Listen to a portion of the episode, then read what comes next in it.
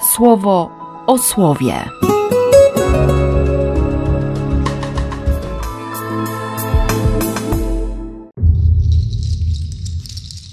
8 kwietnia, piątek. Jeremiasz przeżywa naprawdę trudne chwile. Wychłostany, staje na krawędzi, aż zaczyna mówić Bogu, nie? Że, że ma serdecznie dosyć, że już wystarczy. Reakcja Boga? Ogień, ogień wewnętrzny.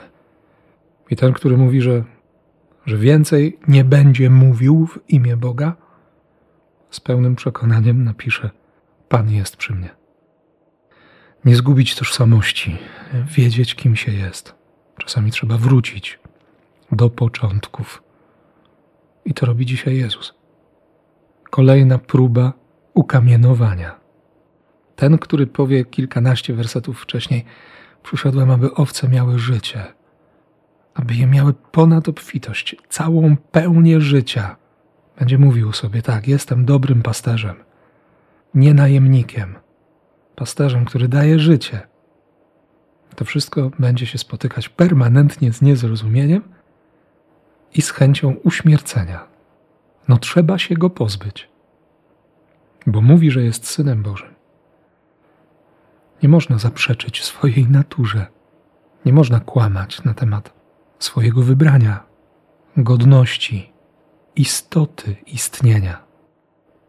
Chyba dlatego Jezus wraca nad Jordan, tam gdzie Jan udzielał chrztu, tam gdzie się otwarło niebo, gdzie się rozerwało niebo, gdzie było to pierwsze konkretne potwierdzenie: Jesteś moim synem, jesteś mój umiłowany Tobie cała moja miłość. I na to wszystko jeszcze jakby nakłada się pierwszy z listów pisanych do kościołów w ucisku, kościołów w Azji, w Apokalipsie.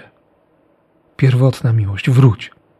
Wróć do tej pierwszej miłości. Przypomnij sobie. Zobacz swoją godność, chrześcijaninie, bo Pan przygotował wielkie rzeczy. I nie tylko chodzi o o ten najbliższy czas, o przeżycie Paschy. Owszem, to, to jest bardzo ważne, to jest jakaś wypadkowa.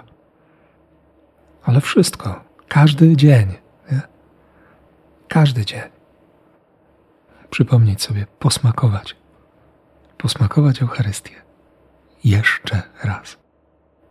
Bo to może być szczęście, które przyprawia o zawrót głowy, i w tym doświadczeniu jest taka siła, która pozwoli przejść drogę krzyża.